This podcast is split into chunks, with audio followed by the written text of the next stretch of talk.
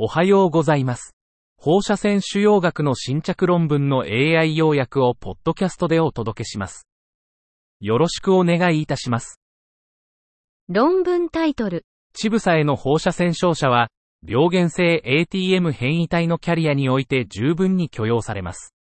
Breast irradiation is well tolerated in carriers of a pathogenic ATM variant. 目的、遺伝子変異 ATM を持つ患者の放射線治療、リツイート、耐性についてのデータは限定的。乳がん治療を受けた ATM 変異保持者におけるリツイート関連の毒性効果を調査。方法、ATM 変異を持つ71人の乳がん患者を特定。毒性効果をクト系バージョン4.0基準で評価。結果、中央値の毒性追跡期間は19.4ヶ月。急性皮膚炎、色素沈着、湿潤エソ、乳房、胸壁痛、乳房浮腫について有意差はなし。結論、P、LPATM 変異保持者における乳がん管理の一部としての放射線治療は、毒性効果プロファイルが ATM 変異未知の患者と同様であった。論文タイトル。急性放射線性腸炎におけるラセカドトリル対ロペラミド、無作為化二重盲検第三層非劣性試験。Resuscidotril versus loperamide in acute radiation enteritis. A randomized, double-blind, phase 3, non-inferiority trial. 現在、急性放射線腸炎の管理にはゴールドスタンダードがありません。レースカドットリル、高分泌薬、とロペラミド、高運動薬の有効性と安全性を比較しました。2019年から2022年までに162人の患者が無作為に割り当てられました。レースカドットリル群では84%、ロペラミド群では86.4%が下痢の改善を示しました。レースカドットリルのロペラミドに対する非劣性は証明できませんでした。しかし、レースカドットリルは腸の運動に影響を与えず、ロペラミドと同等の高い臨床成功率を達成し、副作用が少なかったため、急性放射線腸炎の選択薬となる可能性があります。論文タイトル。SBRT で治療された超中枢性肺腫瘍患者における17の心臓の部分構造、毒性、及び生存の線量測定分析。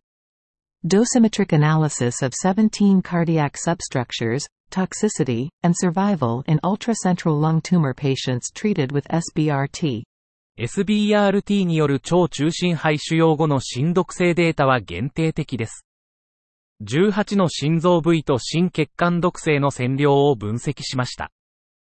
45グレーを8、10回に分けての SBRT は、良好な局所制御と低毒性を示します。最高の心臓線量は肺動脈と左心房で観察されました。心臓の基部への光線量は非眼子と関連している可能性があります。論文タイトル。放射線腫瘍学におけるアクセス関連のベンチマークに対する同日予約イニシアチブの影響。Effect of a same-day appointment initiative on access-related benchmarks in radiation oncology.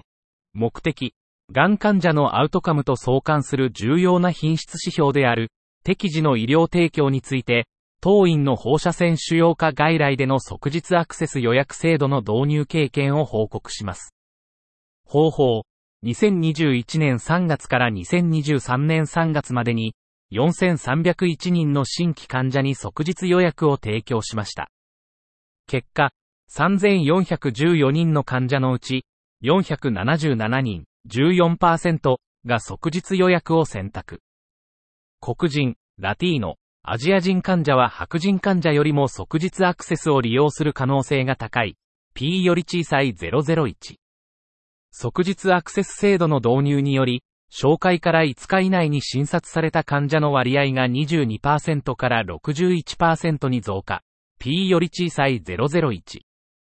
紹介からの診察までの中央値は、即日アクセス制度導入前が12日、範囲0から149日、導入後が3日、範囲0から101日、P より小さい001。